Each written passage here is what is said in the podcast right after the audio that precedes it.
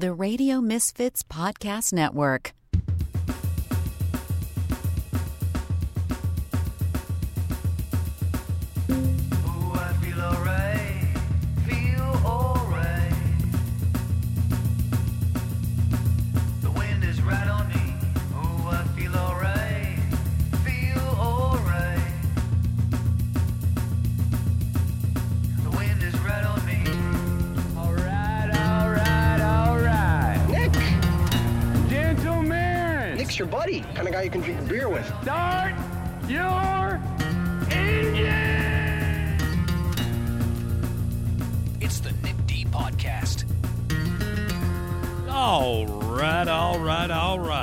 It's the Nick D Podcast, episode number 51. We are with the Radio Misfits Podcast Network.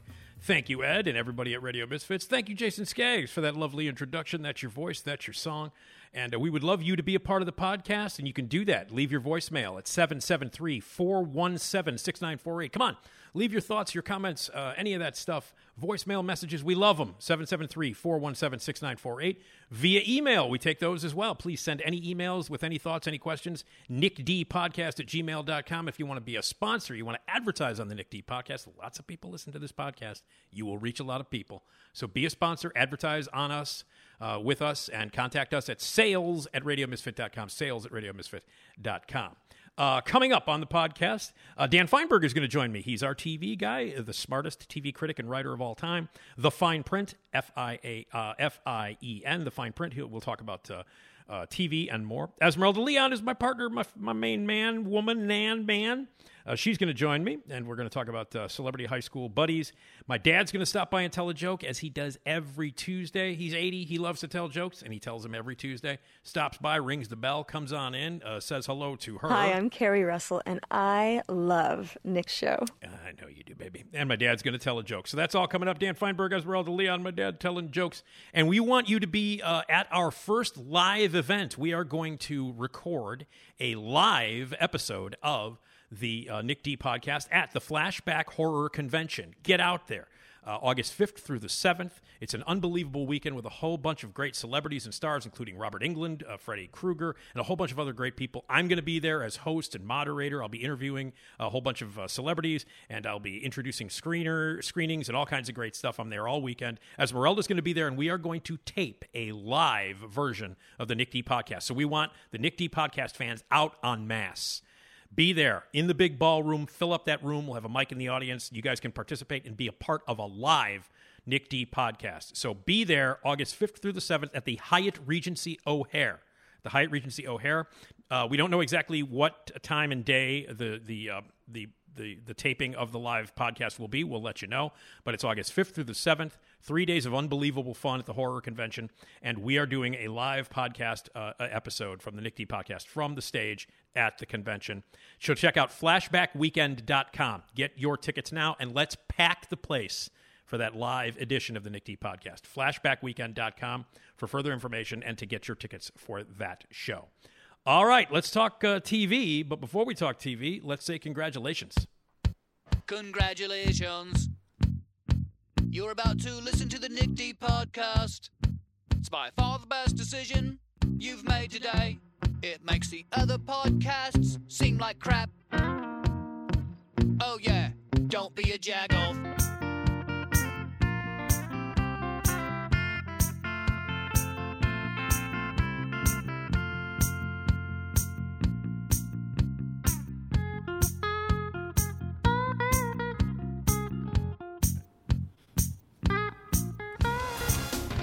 Fine, Fienberg, Dan Fienberg.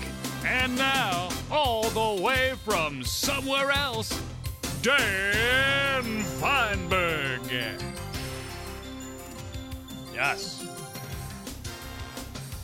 Ah, yes. Every other uh, week, we talk with uh, Dan Fienberg, who uh, is a TV critic and uh, incredibly knowledgeable about the world of television, and uh, and uh, writes for the Hollywood Reporter and has a website and a blog called The Fien Print, F I E N. And uh, hello, Dan. What up, Nick? How are you, buddy? Uh, I am I am okay. I feel like I need to start by saying, uh, have you seen the news about Chad, and are you okay with it? Oh man, yeah. I you know you would think my phone blew up. You would think someone died. Um, yeah. I I mean, why even show the seconds? I guess it's just what out of obligation they're gonna. no, they're just- uh, as of, as of now they're not planning on showing it. I don't believe. oh, I they're think- not. Oh, I thought Yeah, they were no. gonna. I, Oh. I believe they are looking for a new home for it. I think they are simply saying we're not really in the scripted television business anymore, so why are we going to waste space on new programming? And I think maybe if you wanted to, you could be generous and say that this is at least helping the producers in theory with the effort to find the new home. I don't know if that will actually occur, but it's, you know, that way they at least have 10 episodes of new content that they can offer an imaginary new outlet. But the fact that the fact that it is a Warner Brothers production and the primary Warner Brothers engines apparently want no piece of it. You know, like if they had just said, oh, it's going to go to HBO Max and then it's done, that would have been a simple way of handling it. But that is not, to my understanding, what they decided to do. I have not read. Do, do they hate the show? Is that? one- I mean, obviously, the, you know, they, the, the the reason is they're not doing scripted television. But do they hate the show? Because I wouldn't be surprised. I wouldn't be surprised if that were the case. If they felt uncomfortable or they hated it. I, I, you know, obviously, if it were something that they were 100% on board with, 100% fine with, if it had champions on the executive roster at Warner Brothers, whatever, yeah. Uh, yeah, obviously it would probably air. I don't think they probably hate the show, but I think what it comes down to is there has been a major overhaul at Warner Brothers across all of the networks. There are new people in charge. And if you have a show that the people who are actually in charge with have no real affinity for, and they're simply saying, okay, we just don't really care about this. And the only way we could launch it is to spend more money, which is already strange because they spent money to promote its premiere two different times. They didn't spend a lot of money. It's not like you saw billboards for it everywhere Right, or right. advertisements everywhere. But no, I, I I just think it comes down to not necessarily actual antipathy from the people in charge, but it is a new regime, and the new regime is simply saying we just don't really care enough about this show to waste Yeah. money putting it out there. Or again, you can be as as um know, positive about it Yeah. you want and say they wanted to make sure that they had assets to offer to other people. I don't know.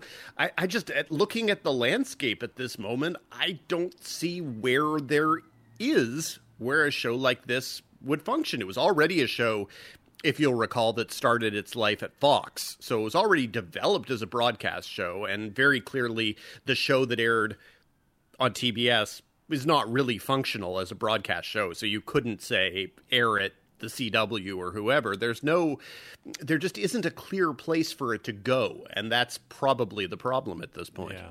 Well, well, there there are about five of us in the world that are very sad about this. Uh, I, I, t- I tweeted that there were probably three or four, and several people immediately knew that at least one of the people I was talking about was you. And so, uh, you know, and and, and trust me, two or three other people have also come out of the woodwork and said that they're sad. So, it, but it is it is not a large number, but it is No, it's not. definitely it's greater than zero. I know for a fact greater than zero. okay, well, I'll take that then. No, this Chad, for people who might not know, is uh, Nasim Pedrad uh, plays a teenage boy, and it's really uncomfortable and weird, and I loved it. Uh, and again, that's one of those shows. Again, Nick on the island alone, watching it. Um, you know, along with uh, I, I love that for you, and um, and Welcome to Flatch. Those are the. those are I, the I I now know an increasingly number large number of people uh, who are at least casual supporters of I love that for you. I, I Oh, now good. do know an actual number of people who are fans of that show. Now is it is it a lot of people? Again, not so much. Right. And is it larger than Welcome to Flatch? Yes, it is. uh, but yeah, no, I've seen I've seen a lot of people actually in recent weeks. It, it it gets it feels to me like the kind of show that people are slowly discovering as they can Well- watch the entire season. I would hope so. I really would because like the the the the amount of of really incredibly funny women in that cast is uh, awesome, and they're allowed to be really really funny. um, and it was a delight. That show was a delight to watch. So uh, I hope people do catch on, and maybe Showtime will renew it. Who knows? Who knows, indeed. But yes, so you, you've got you've got your handful of little shows that you're on an island for, no question. I've been- Nothing been wrong way- with that, though. Nope, been that way for a very long time. I'm not. Uh, I've been alone on a lot of islands. um, as we record this, it is the day before the big Emmy nominations uh, come out. Uh, and uh, the next time that you're on with us in a couple of weeks, we'll go through you know the nominations and, and talk you know in more detail about the surprises and the snubs and all that stuff. Because, um, but as this is being listened to, uh, most people who are listening to this right now know what has been nominated for Emmy awards and what hasn't. Um, at this point, we do not. But Dan, would you care to throw out some thoughts on what you think will be nominated, any surprises that you think will happen, and then people can actually listen to this. And as they're listening to it, scroll around on their phone and go, "He's wrong. He's right. He's right. He's wrong." Uh, so, any thoughts on what you think will be announced uh, uh, tomorrow morning, or what was announced as people are listening to this for the Emmy nominations? I'm trying to put I'm trying to put my mind in the right imaginary Yeah, space right now. I, am sorry, I you've, you've, you, you've entered a Christopher Nolan movie, and I apologize for that. Oh, you've you've definitely added too many verb tenses for me to be hundred percent sure where I'm going. But Right, no, right. I, I'm I'm genuinely curious. And some years it's more and less the case. Some years you sort of make your peace. Okay, these five shows that I care about aren't going to be recognized, and these ten shows I don't care about at all are going to dominate the nominations, and that's just what it's going to be. And I think I kind of felt that it was going to be that kind of year back in December, January, February. I think I kind of had the feeling, okay, well, it's, you know, Succession is going to win drama. There's no question, whatever. There's no point in anything else even showing up. And even though it's a, even though it's a comedy, but let's not get even though it's a comedy, exactly. Uh, and then at the same time, I think I probably at the time would have thought that it was close to inevitability that it was going to be another of those years where it was going to be Ted Lasso again. And so that meant that we were heading towards yet another of those years where it was going to be basically the same comedy, the same drama, and the same limited series that were going to win everything. And um, you know, and, and that was particularly annoying because I am really not a fan of Dopesick, which people are anticipating being the the front runner. I'm, you know what? I'm right with you, Dan. Sometimes you and I, it's it's incredible uh, that that how simpatico we are on certain things, especially things that might be counter to what other people think. And I'm I'm totally with you on Dopesick. I don't get it. I don't get it. It what happened with Dopesick? Yeah, I'm is- sorry. I'm sorry, Dan. The other one that sticks out in that in that regard is Ozark. It's Ozark. Mm-hmm. Oh, yeah. I know. I you know, and I don't. I did. So you and I again. You want to talk about islands? We seem to be in the minority on like thinking Ozark is kind of shitty and thinking that uh, Dopesick. I just don't understand it. Tell me about what your analysis of Dopesick. Why people are liking it so much. Uh, The, the simple answer on that one is is sort of a two prong combination of things. The the first one is, and I don't dispute this. It is a well meaning show. I I don't say it's not. It is a show that has things to say about the opioid crisis in America and has observations to make about the Sackler family and about just what a uh, a horrible shit show it has been for years the war on drugs and how we've basically made everything worse with opioids and fentanyl and all of that and it's it's just a, a horrible situation and so that is of course clearly true Yeah. but I also think it's a horribly put together piece of drama. I think it is full of composite characters who don't feel the least bit real. It has a bunch of real people who don't feel the least bit real. And it just it it comes together almost consistently in the most obvious ways humanly possible. And so that disappoints me. So that's that's reason number 1 why I think people latched onto it is simply because if you think it's important, sometimes you will latch onto something you think is important and you just won't worry about whether it's actually Right. good television. Right. So Yep. there's that. And then the other thing is it's a great cast and it's a great cast of people who people like. And you want to support Michael Keaton. And of course, you want to support Michael Keaton. And you want to support Michael Keaton even more after his SAG Awards Yep. win and his climbing on the stage after nearly missing it because of being in the bathroom. And Right. his talking about the relative who lost his life uh, from opioid addiction. And so you look at things like that and it's hard to root against. It's hard to root against him. It's hard you know why would you root against so many of these people? Why Right, would you root against right. michael stuhlbarg? Why would you root against kaitlyn dever? These are these are people who have done a lot of great work in recent years who you want to support. And so yeah that's that's what i think it is and that that's fine. It's just not very good. And so Yeah. and and I guess I'm somewhat relieved that there isn't, at least to my mind, a clear dominant thing that I think is about to get screwed because of it. Like uh, like the past couple of years you know so last year last year I was a big fan of both Queen's Gambit and Underground Railroad but to me Underground Railroad was so clearly a more assured piece of technical storytelling. It was it was just so leaps and bounds above everything else in direction, in score, in sound editing, just in all of these categories which then Queen's Gambit dominated. So uh, this year there isn't something that's as clearly like that for me. I think probably the thing that's in that category that I'm a big the biggest fan of is White Lotus, uh, which is also entirely a, a cheat having it there because there's a second season that's in production and it's not necessarily the exact same characters but it's basically the same conceit from the same creative people and etc so to me to me probably it belongs in the comedy categories.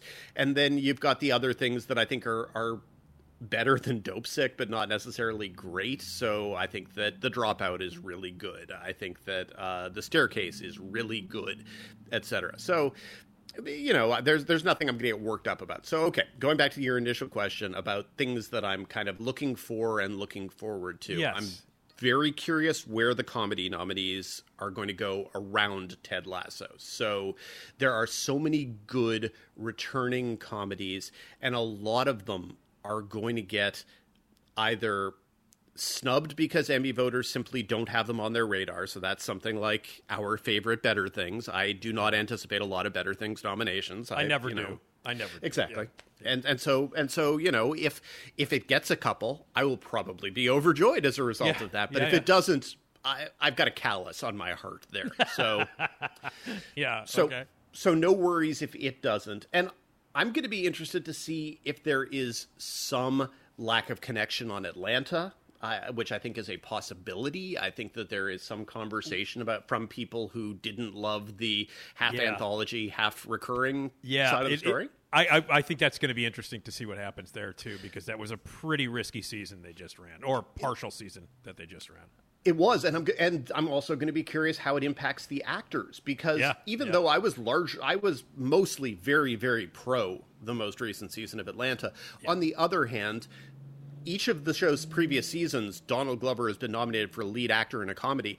I don't understand how you could justify nominating Donald Glover for lead actor in a comedy for what he did this season. It is zero offense to him. It's just not a lead performance that he gave. So, so are they just going to basically rubber stamp his nominations? I, I don't know. Like, and several of the actors who are in the cast are right on the edge of technically probably being guest actors, and so uh, you know, I don't I don't know how they're going to handle that. Uh, I, I'm not at all worried about Barry. I think Barry is is Oh, safe yeah. and will get nominated across the board. But even there, like looking at a category like the supporting actor category, there aren't enough places for all of the supporting actors from Ted Lasso and Barry, and that's two shows. What about everybody else? Right. So, Right. I'm I'm curious. I think I think that will be an interesting thing to watch. It's uh, I, I would imagine Hacks is a favorite uh, to get nominations Yes. and probably wins. I would imagine. I think I think Hacks is absolutely it, it will get roughly the same haul it got last year when it was a little bit of a surprise because uh, it kind of came out of nowhere last year and initially the buzz was so exclusively about Jean Smart last Right, year. And right, so right. everyone kind of took it as a uh, you know took it as a given that Jean Smart was going to be nominated and Jean Smart was going to be win was going to win but maybe nobody else would. And instead you know there were a handful of supporting performers who got nominated. It got nominated for writing directing all that. I think this year that will happen uh, the the new show on the comedy side that I'm most curious about is to see how voters will handle Reservation Dogs uh, which was one of my favorite shows of last year and to, to me it belongs basically in every category. You should find a way to recognize it for directing, for writing, for guest acting, for supporting actors, all of that. And yet, I kind of have this feeling in the pit of my stomach that it might get a token nomination for like writing on the pilot because Yeah. that way they get to recognize Taika Waititi as well. And Right. so and that and that will annoy me if if that is all that it ends up with. I, I wouldn't be surprised if that's the case. What about something like I mean, we're talking like regular network stuff, uh, like Abbott Elementary. Uh, uh, anything coming in there uh, I in- would- in, I- that regard? it's going to be interesting to see how wide the affection is for Abbott Elementary. I think without any question, Abbott Elementary is going to be in the mix in a lot of categories that broadcast shows in recent years simply haven't been in the mix on. And so, uh, you know, I think it is a very realistic possibility for comedy series and probably I think Quinta Brunson is people people love Yeah. kind of the story of her being the centerpiece. And so it definitely would not surprise me if she gets nominations scattered throughout. By the way, uh, I don't know if you watched Celebrity Family Feud, but there was an episode uh, of Celebrity Family Feud the other night, last night, which featured Abbott Elementary versus Hacks. Um, and I watched it because my now my now my dear friend Rose Abdoo uh, was like, "Hey, I'm going to be on Celebrity Family Feud," so of course I watched it, and it was Abbott Elementary versus Hacks, and it was as fun as you can imagine because both of those shows are a lot of fun and they have great people involved, and it was awesome because um, they had not only was Quinta on, you know, uh, as like the captain of the team, but they had the real Miss Abbott um, as part of the uh, as part of the family on Family Feud, which I just thought was a blast. And, So that was fun. I mean, still still not going to make me watch it. On no, the other I understand. hand, it was fun, and and uh, you know, and then on the other side there was uh, you know uh, Jean Smart and um, Rose Abdoo, um, uh, and uh, Christopher McDonald, um, and then a couple of the other uh, the the the uh, the the wacky Asian girl. Uh, was was was on there, and the uh, the other uh, uh, servant uh, that gets to do a lot of the stuff with Rose, uh, I can't remember, David, uh, uh, whatever his name is. So they were the, the team, but I thought it was really kind of fun that they had the actual real Mrs. Abbott up there with the actors. I thought that was fun. I will be I will be curious to see how wide the affection is because I can there's there's a version of the nominations that have already come out by the people by the time people watch uh, or listen rather where it really does get you know 10 to 15 nominations where it's just a where it's a huge player. Yeah. and in that case probably several of the supporting actresses get nominations. There you know it, it gets nominations across the board and it's it's a really big deal.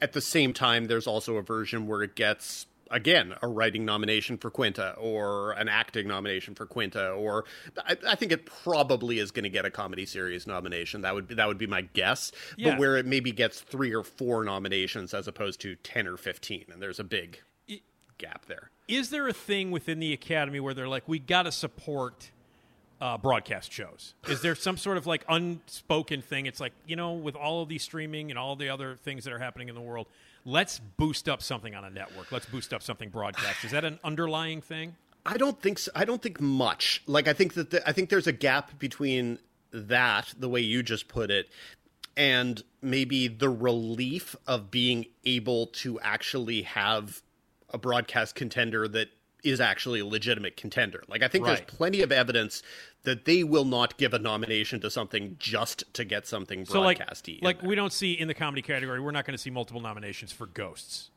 Uh, and that will be a very interesting question. I would guess no. On the other hand, a lot of people love I know people Ghosts. love that. People love that show. And so that will be i think that one is also going to be a question and I, like it, there's there's all there's just as much a version of this hypothetical situation in which somehow Abbott Elementary gets nearly shut out and Ghosts is the one, is the broadcast show that gets That was 10 that- nominations That, was actually popping into my head. I, I I don't hate Ghosts. I think it's okay. I just happen to think the I think the British version is a thousand times better. Um, so, but I just I find you know like I find online and you know like in the social medias and watching TV and things like that. There's a lot of love for Ghosts. There really is.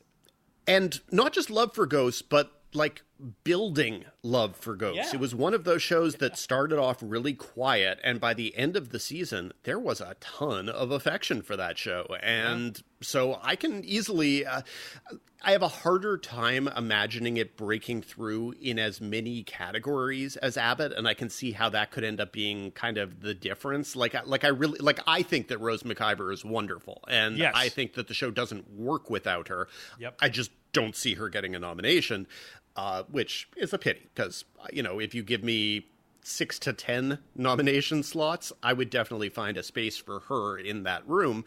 Uh, but I, so I'm not I'm not sure that it has the same likelihood of getting two to three acting nominations, which I think in a different world uh, you could get. Uh, you know, like in a, also a show like The Wonder Years, which I happen to think the the reboot of The Wonder Years, which I happen to think is a better show than either Abbott Elementary or Ghosts, and mm. it had buzz when it premiered, and then a the buzz kind of diminished, and then everything sort of got I don't know darkened when. Fred Savage got fired as executive Right, producer, right, and right, so I can I can easily imagine how if someone's looking at their ballot and it comes down to those two or three choices Ah, yeah. that Wonder Years just gets pushed off to the side and they're like, okay, we're just not gonna we're not gonna deal with the fact that Fred Yeah. Savage was an executive producer on the entire season and therefore would be nominated if it were Mm-hmm. a comedy series nominee. So yeah, it'll it'll be interesting. It'll be interesting to see a lot of kind of small quote unquote semi marginal shows if they can make any showing at all something like somebody somewhere on hbo uh, if bridget everett can get any recognition for that. I don't expect that amy schumer's uh, life and beth is going to get any recognition but i think it, I, I think it's a really good show. I think that um, I thought that As We See It was a really good show uh, on Amazon, et cetera. So all so that's on the comedy side, and on the drama side, I, I think the the big newcomers that people are going to be curious about are probably Severance and Pachinko. Um, And I think Pachinko is a better show than Severance, but I think Severance is a very good show, and I, you know I could probably make room happily for both of them. Instead, they'll have to make room for Ozark. So that's that's just that's just what it is. And Ozark will surely be nom. You know, Julia Garner will su- surely be nominated, and I love her, so no complaints there. Uh, well, I love everybody in the show. That's the thing. I, when they're not in that show, you know. I yeah. So uh, Jason Bateman will be nominated for no good reason. Laura Yes, Linney will be nominated always for a good reason. No problems with that at all. Uh, so yeah. So I, so for me, it'll be interesting to see if Severance is a, a big player or if it's kind Yeah. of a, a niche player or if it's not a player at all. If it's simply too weird a show. Yeah. Pachinko, I, I think, is going to be limited uh, limited by the fact that it's largely in several foreign languages that the cast is largely international actors who people don't recognize uh, and it's going to be limited uh, limited by the fact that it is a show that is largely in Korean and there will be some older TV Academy voters who say we are not going to nominate both this and Squid Game in the same year we only have room for one foreign language show and it is right. going to be Squid Game Right. which is ridiculous and stupid as an attitude to have towards anything but I can imagine that being an added, uh, you know Yeah.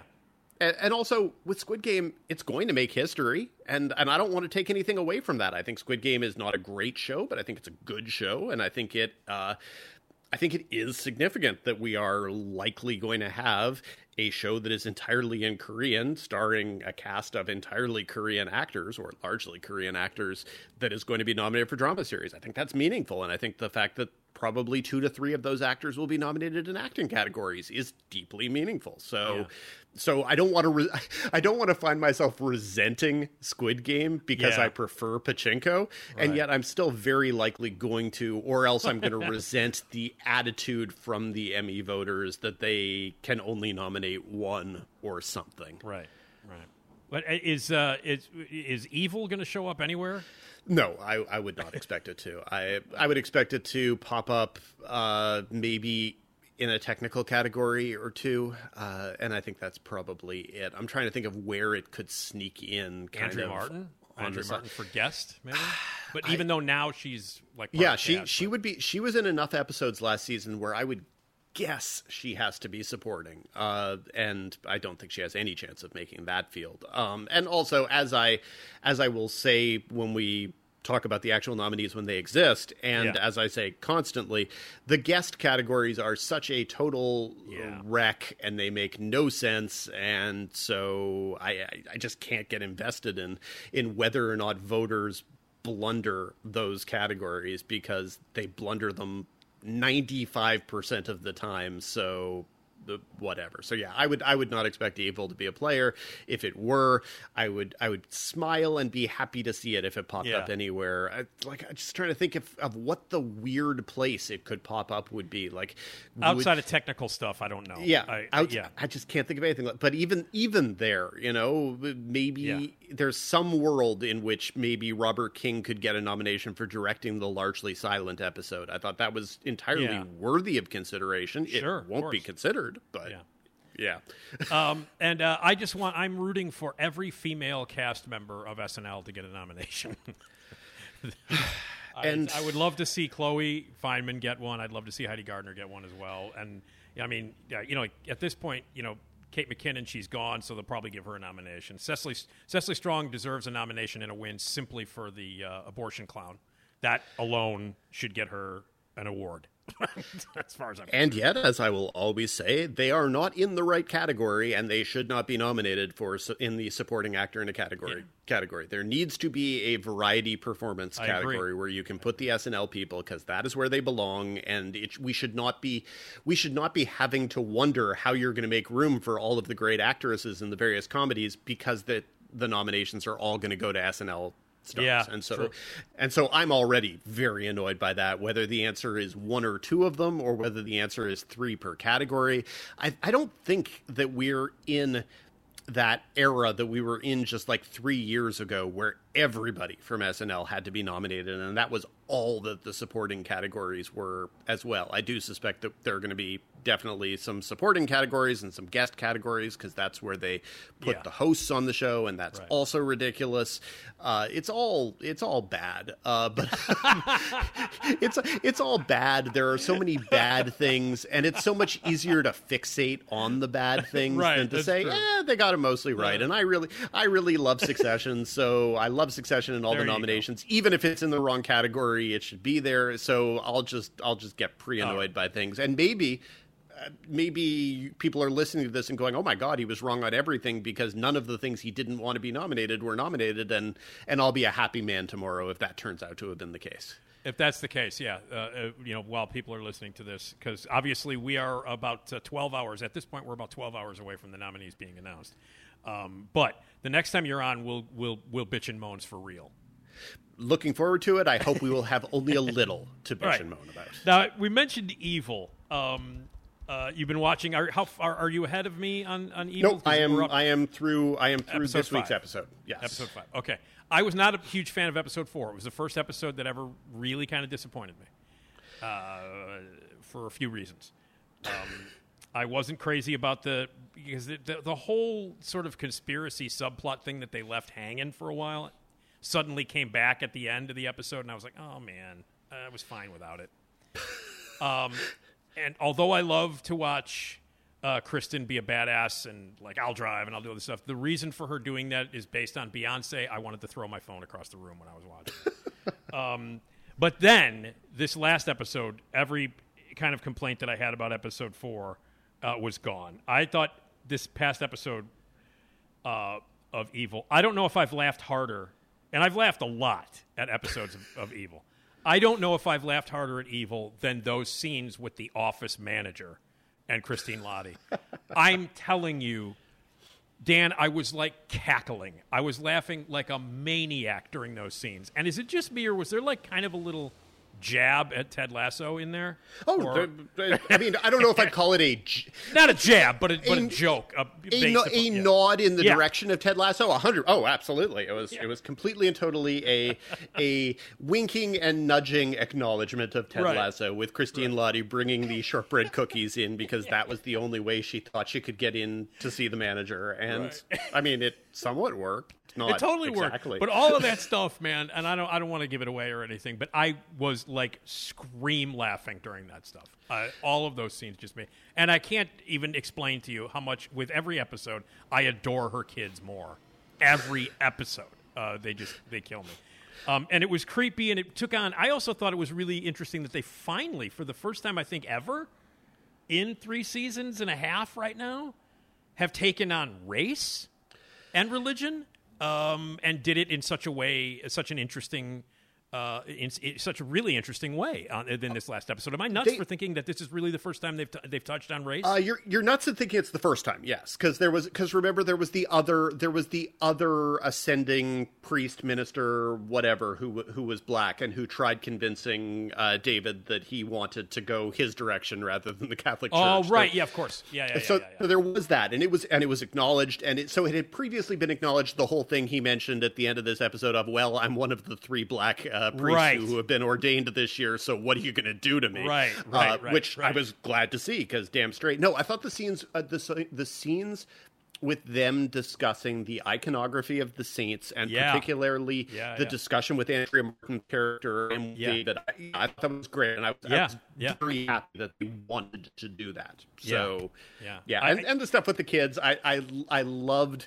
The, the kids being woken up by the by the train and I loved them going and ineffectively throwing rocks in the general Yeah. direction of the train knowing nothing would happen because it's it's just the, the sort of reminders of what you know no matter how screwed up kristen is by so many different things she is such a good mother and is. And and I and I just loved that as a scene that her kids are just so messed up in that moment, and she had the solution. And I don't know that it's a long term solution, but them yelling at the train and throwing things at the train, I just thought was Right. beautifully cathartic for I did for too. all of them. Yeah, no, it was great. I was a little, I was a little angered by episode four, but completely back, one thousand percent uh, for episode It's, five. it's never been the most consistent of shows, so it, it doesn't bother me if there's a somewhat anticlimactic episode. And yeah, I, the the fourth episode definitely was the was the least of the four that I saw before the season, and Mm-hmm. this was the first that I hadn't seen. And yeah, this this episode was much better than the fourth, and you know, peak peak form for Evil. Yeah, that's great. I, I just I look forward to it every. It's the first thing I do on Sunday is watch Evil. That's the very first thing I do.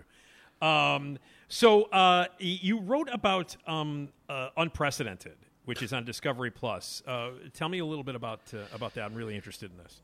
Ah, you well, you should you shouldn't be all that interested, but I understand how they managed to take a documentary that nobody had heard of and make people care, and people decided to care because there were news reports that came out two weeks ago, I guess, that the uh, January sixth committee had subpoenaed the footage from this documentary that nobody knew existed, that had had impressive access to the entire Trump family during the election and even dot dot dot January 6th and beyond. And so everybody was like, ooh, A, is this going to be the smoking gun? You know, is this Right. the thing where they were be filming and they said all these crazy things and they caught all of the communications and it's all it's all just going to be there.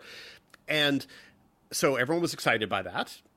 And then it kind of without any real publicity snuck onto Discovery Plus over the weekend. Uh, they didn't make screeners available to critics until Sunday morning, so basically after it had already premiered. And watching episodes, it's very very easy to tell why they why they didn't bother. It, basically, it is all sizzle and zero steak. Three okay. hours of watching unprecedented. I learned absolutely nothing. and and I and I don't mean that as as hyperbolic. I don't mean that as as just a way of criticizing it. There was nothing I learned in 3 hours of watching a documentary. There was no insight I gained. And yes, it absolutely has a lot of participation from Donnie Jr., Eric, and Ivanka. And yay, but these kids have spent so much time in the bubble that they are at this point only bubble. They are they are all bubble, no whatever fills in a bubble. And so uh, they're they are not breaking character. They are not breaking ranks with the partisan supporters. Nope, they are they are in character for two hours, and then it gets to January 6th, and yes, the documentary was on the ground in Washington, as were a dozen other documentary filmmakers. So it's not Yeah. like this footage hasn't popped up elsewhere eh, of different kinds. It's somewhat different and fine, whatever, not enlightening in that. But basically, once that happens, the director says to all of his subjects, So do you want to talk about this? And not a single one of them Oh, do. Er- Eric declines. They don't even show the question being raised with either Donnie Jr. or Ivanka. It's just not a thing. Uh, Trump himself did three sit down interviews, as he makes clear himself at some point, and Sure. he says exactly the thing he said, you know, basically since January 6th, which was it was hard to watch, but these were very upset people, and most of the people there that day didn't do any of this anyway. But the people who were there and who were upset were upset because it was a fraudulent election that was stolen. Right. So of course they were. So it's it- yeah, it it's three hours to gain absolutely nothing new, and uh, and also this has been a crusade for me in recent months, and I'm just going to keep repeating it three reviews per week if I have to. yeah, yeah. I don't think a three I don't think a three hour documentary series exists. I think it is either a two hour documentary that nobody edited or it is a six hour documentary that nobody researched. But I think a three hour documentary is 100% of the time neither fish nor fowl. Okay, not 100% of the time because there's hoop dreams. But uh, Right. so let's just say there are a few documentaries that should have been two hours and 45 minutes as features.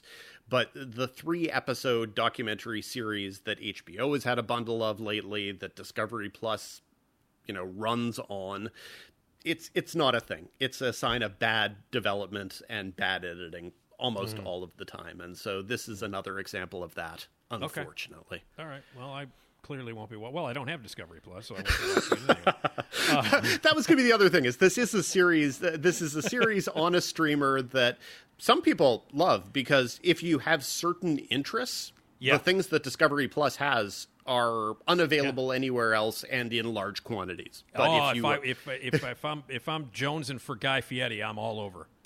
I'm all over the. I'm all over uh, Discovery that is that you you need to have whatever that interest is and if you have that interest discovery plus is a really great thing and what i'm looking forward to is eventually discovery plus is going to migrate under the banner of hbo max it is it is going to happen someday and when that happens that will be great and suddenly then i'll be able to watch all the great programming and that will be fine uh, Yeah. but i it has not established itself as being a service i need to pay extra money for and uh, let me tell you let me assure you unprecedented is not the reason why anyone should pay extra money for anything All right. That sounds exactly like I thought it would be. That sounds good. Um, can I? All right. I'm going to make a couple of statements here uh, uh, as we close up here. They're not popular. Uh, uh, okay. First and foremost, uh, I am born and bred, raised in Chicago, in the city. I have had more Italian beefs uh, than most human beings on the planet, and I am not a fan of the bear. Now I know that that is unpopular to say, just in general because people all over the country are really liking it, and especially in this city. But I don't think it's great. I I think there are things in it that are, I think it gets what it's like to be on the line in a kitchen pretty well. I think it gets it gets that. Um, I, I I you know the the key ingredient of the show seems to think that uh, all you have to do is scream. There's nothing but yelling in the entire show. Um, and I don't think they get Chicago particularly uh, accurately. And I, I am so in the minority on this uh, among my Chicago, my fellow Chicagoans. I am really the only one that is absolutely not crazy about the show. I watched the whole thing, um, and I don't think it's very unbelievably accurate uh, uh, in its or authentic in many of its uh, episodes. Um, some of the locations were nice. A lot, lots of people I know uh, uh, have worked on it and are in it. Uh, Rich Cotovsky, who's a good friend of mine, who I directed in two shows, is in it, um, and that makes me happy. But it gets a lot of stuff wrong, and people seem to be very forgiving here in Chicago just because it's about Italian beef and the locations are nice. I feel like last time I was on, I told you that I didn't think it did all that well with Chicago. I, I think that Yeah. I, I think I said that I hadn't that seen it yet. Yeah, no, I'm, I'm just trying to go back on what I on what I might have said. I I, I think I really do think it captures a feeling of existing in a restaurant environment. It does. So it does do that. Yes. so that I think it does. The the Chicago stuff. Um, if if you look. And particular, and this is particularly true among uh, black critics. They feel as if uh, the geography and Oh, the yeah. population of Chicago has not really been particularly well chronicled. No, it's not. No, no, seriously, it's not. No, and I'm, and I'm and I'm trying to reassure you there is there there Okay. are the people who Okay. think that. So my own feeling was that it was it, it was sort of generic. Is that is that it's a lot of really good establishing shots of different parts of Chicago neighborhoods and then a stage where they worked. And so that Yeah. to me is not a setting. So Yeah. That's fine. Hey, But- congratulations! Congratulations on the B roll, everybody. Nice. job. Exactly, exactly. But on and on the other hand, and let's and let's just say in a bigger sense, congratulations on making a show that people actually talked about. Yeah. and and and so Yeah. I'm happy enough about that at this point. Uh, just that people absolutely and it's and it's a 100% original show. I mean, you know, within confines, it's a restaurant show. It's not Yeah, yeah, 100% yeah. original, but it's not based on a. It is not based on a Disney Plus Marvel superhero property. It's not based on a popular book. It is simply an original little story without a major star to its name. No offense to Jeremy Allen White, who is very, very good and who people are absolutely uh, lusting over like crazy on social media. But he's, you know, he's he's not he's not Gary Oldman. He's not whoever the movie, you know, he's not Anne Hathaway or Jared Leto. And so I'm very happy that people are talking about this show and maybe some of the things that bother the people who aren't the hugest fan, yourself included, maybe a second season will be where those things will be rectified. Well, I didn't hate. Let me just say this: I didn't hate it. There are things about it that I liked, um, and and like I said, you know, the being in the it- being in the kitchen, being on the line, they capture that really well. Um, I just like after every episode, I'm like, really, Chicagoans, you're going ape shit over this? Seriously? Um, and then I'm going to say another very unpopular thing before we before we finish here. I just don't care about Stranger Things anymore. I don't. I watched this season. I, it took forever, and you were so right. You told me, you told everybody that they're all every episode is completely overblown. That finale was ridiculous, way too long. I had to stop five times in order to get through it. Um, I just don't care about Stranger Things anymore. I thought it was fun and you know, kind of a delight the first couple of seasons, and I was on board. I was very excited about it. I liked the little throwback to the 80s and all that. I'm done. I'm done with Stranger Things. Oh, you're gonna watch the final season because it's I the will, final. and I'm gonna be It's the final season. How are you? How are you gonna? How are you gonna? But- how, are- how are you gonna have watched a 142 No, minute finale know, to this season and not come back for the last? No, you're absolutely right. I will watch it, but I will say this: I don't give a shit anymore. I just don't care. I, I, I thought it was I thought it was really a lot of fun the first two seasons, and it never got beyond that for me. You know what I mean? It never got beyond. Oh, sure. I didn't think it was great television. I didn't think it was artistic in any way. I didn't think it did anything but evoke different, you know, time periods and different styles and 80s, you know, you know, Steven Spielberg produced stuff. That's what it reminded me of. And on that level, it, it was good. And I and I liked the kids out of the gate. I thought they were really fun. They were fresh, and I liked them. I'm tired. I'm tired of them. I'm tired of Domino's Pizza. I'm tired. Of, I just I'm done with with Stranger Things at this point. Again, I'll watch the final, the end of it because I'm not going to have put this much time into it. But I will tell you this: I won't care. I guarantee you that I won't care. I will let you know if you need to care. I do not anticipate caring. Uh, I, you know, I'm I'm basically there with you. The fact that I I like you never thought that it was great TV. I thought it was a sh- I thought it was a show that pandered very very directly to a lot of my very specific interests and thus I was happy to Yeah, sure. watch it regularly, but it, I don't think it ever got deeper than that. Never. so- Never, not one second. It was a lovely piece of nostalgia. Okay, I'm a, I'm a uh, you know the target uh, the, the the the memories that came back that I was in my 20s when this show takes place. So I'm not like I wasn't a teenager at that time. I wasn't like a young kid. I wasn't like 11 in you know it, when this took place. Uh, so like I, I I went I love the 80s and I love going back to that kind of stuff and I thought that was kind of fun and some of the references were cool. But now it's getting to the point where like now you know like now everybody like people are now you know, uh, suddenly listening to Kate Bush, and they should have been listening to Kate Bush 40 years ago. Um, and now, like, uh, everybody is talking about how Master of Puppets is the greatest album of all time. And, and even though we were talking about this before we started recording, even though, like, the timeline doesn't work for this guy to have memorized and perfectly played Master of Puppets because it came out like two weeks before the showdown where he evokes the spirit or whatever. I just it, it I'm I'm and and I can't get away from it. Like you you can't get away from it. Like so I just turn off the phone for about five hours just so I don't have to see anything about Stranger Things. I'm done. I'm tired of it.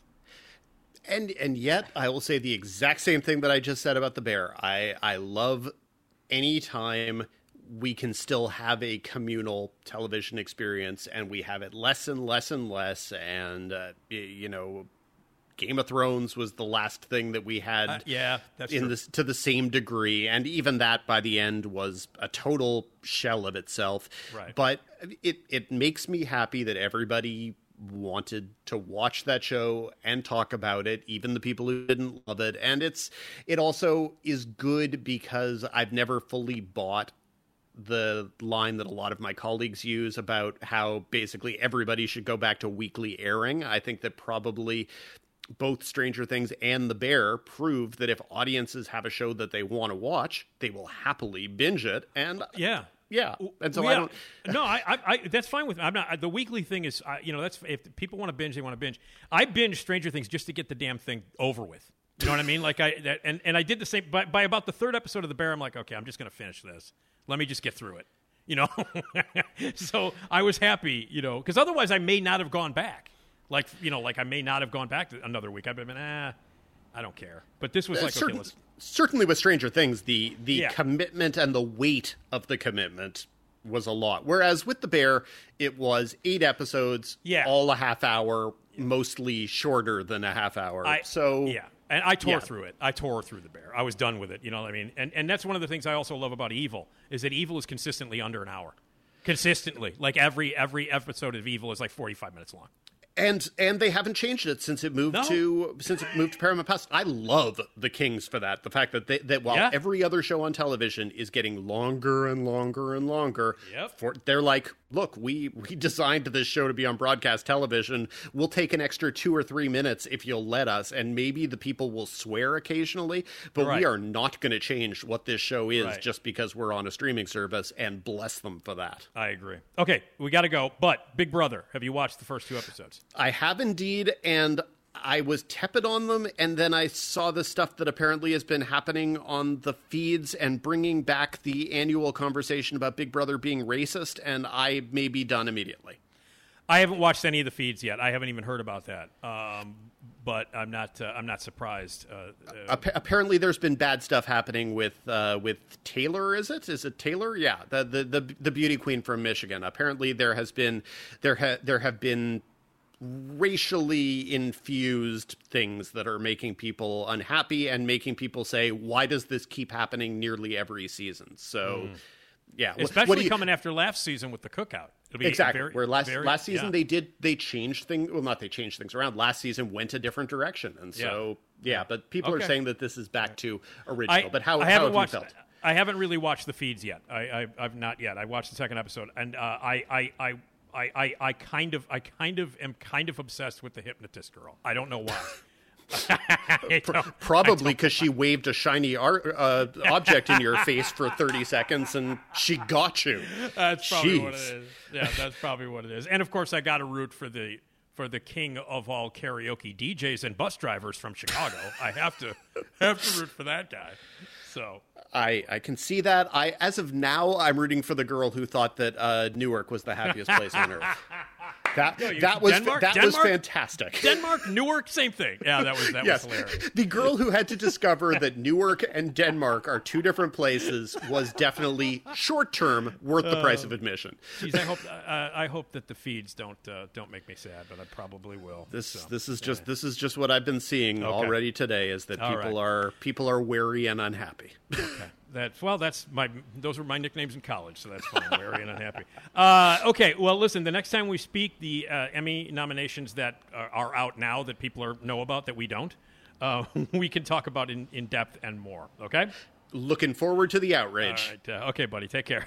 You too. All right. Dan Fienberg, the Fien Print, F I E N. He rules. Who, who else rules? Is Esmeralda Leon. Let's hear it. Esmeralda.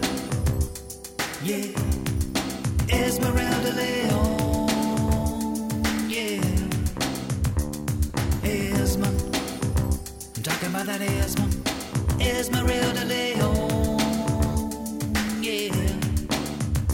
Esmeralda. Yeah, yeah. Esmeralda Leon. Yeah, yeah. Get yourself some Esma. Love me some Esma.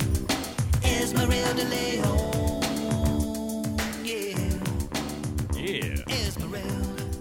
Right. Hey, you know what that theme means? It means it's time to talk with my great partner, Esmeralda Leon, um, who joins me on uh, every podcast. And uh, this is a Tuesday. So that means uh, not only is Esmeralda going to join me in this segment, but my dad's going to stop by and tell a joke. Let me say hello to Esmeralda. Hi, Esmeralda. Hello. How are you? I'm good. How are you? I'm all right, you know? Pretty good. Pretty good. Good. Uh, went to go see uh, There Will Be Blood at the Logan Theater uh, last night, or, you know, when you're listening to this the night before last, but on Sunday Yeah. night. And it started Did you enjoy o'clock. it? What, what, do you, what do you think? You think I did? Um, and it was, uh, you know, I hadn't seen it on the big screen in a very long time, and uh, Mm-hmm. obviously it's Paul Thomas Anderson's masterpiece with maybe one of the greatest performances by any human ever, uh, by Daniel Day Lewis in that movie, and it's so goddamn great. And it's weird, you know, the Logan. I had not been there in a long time. It's a fancy schmancy hipster place with a lounge and a bar and all kinds of stage and all kinds Mm-hmm. of stuff. It's crazy. Yeah, people uh nobody wants to go to shitty looking theaters anymore. I guess so. I guess so. No, it's cool, and they do a lot of stuff. And now they, they do a thing called Late Night at the Logan, where they show movies, you know, at at eleven o'clock late, and even on a like, you know, uh, like last night was a Sunday uh, as we are taping this, uh, and it started at eleven o'clock at night, and it's two hours and forty minutes long, and I got out at a quarter to two in the morning on, on a Sunday night, and uh, it was you know, and then waited for the waited for the blue line uh, uh, for twenty minutes down. I was the only one in the stop at like two in the morning. I was the- really? Well, it's a Sunday, so yeah. yeah, Sunday night, two in the morning. It was just me and then you know the guy in the booth upstairs looking over. The, you know the one guy Just that, looking at you like one the CTA guy going, "Why are you out here at two o'clock in the morning? What do you, what the hell's wrong with you?" But uh, and I'm going I'm going again at the end of the month uh, because on uh, the 23rd through the 25th, January 23rd through Mm-hmm. the 25th, three nights in a row, they're showing Magnolia um, nice. at 11 o'clock, and that's three hours and eight minutes long. So I'm going to get out at 10 after two for three nights in a row. But You're just going to be partying hardy. Just on watching just on Paul Thomas. Anderson, man. I mean, Yeah. it's funny. Uh, uh, so, I mean, obviously, Magnolia is my favorite movie of all time, as you know, as anybody who knows me, you know, has heard me expound just endlessly about that goddamn movie, and uh, and so I'm going all three nights. There's no way I'm not. I mean, it's a big screen. I'm going to see Magnolia, and um, but they're doing a thing they call the uh, Anderson, the battle battle of the Andersons. So they've got they're they they've screened uh, they're screening Wes Anderson movies and Paul Thomas Mm-hmm. Anderson movies. So that's like the battle. So they showed Yeah. like Moon, Moonrise Kingdom, and they're showing uh, I can't remember the other. Oh, Bottle Rocket. They're showing Bottle Rocket, and for Paul Thomas Anderson, they showed they're showing uh, There Will Be Blood. They show There Will Be Blood, and they're showing Magnolia, and they're also showing uh, Mortal Kombat. Because Wait. because Mortal Kombat was directed by a guy named Paul W. S. Anderson, who is not at Wait, all which Wait, wait, wait, wait. ninety Which five, the nineteen ninety five, Kombat? the first one, the nineteen ninety five. Get over here! Yeah, they're showing. Oh yeah, When?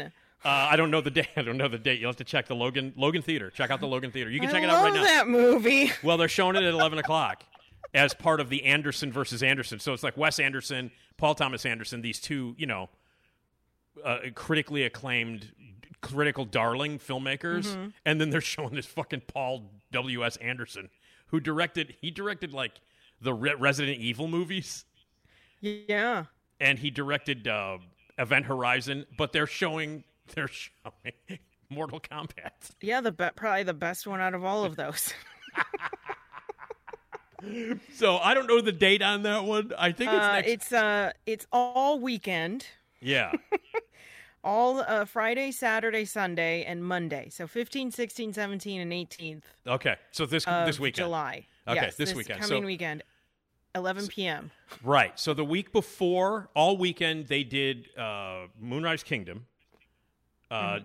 Just this past weekend, uh, they did um, uh, There Will Be Blood.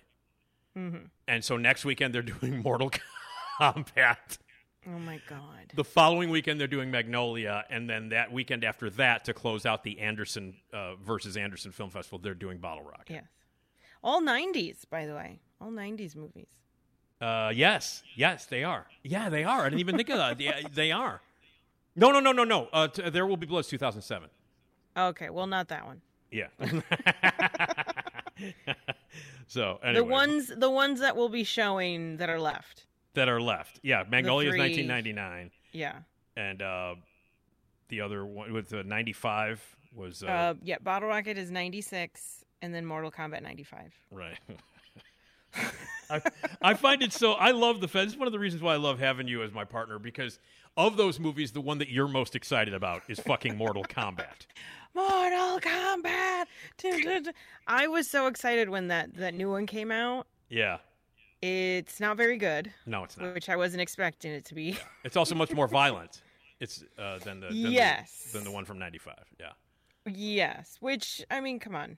It has Well, the video game, they're Mortal- ripping spines out and shit in exactly, the video game. Yeah. exactly. So if you can go full violence or whatever, Right. I would. I mean, it's Mortal Kombat. You kind of have Yeah. to. And then get over here, get down here, or whatever that. They had well, the the this last Mortal Kombat kind of gave a little backstory to one of those. One of them, I forget which one. I don't the one with remember. the snake in his hand. I, I can't remember which I don't know. I never played the, the, game. The freeze guy, the freeze Yeah. guy's in it. Yeah. But they kind of give a little backstory as to like how they became how they became Mhm. these people with like snakes in their hands and shooting ice. Okay, so you get the back. You get the backstory. I got it.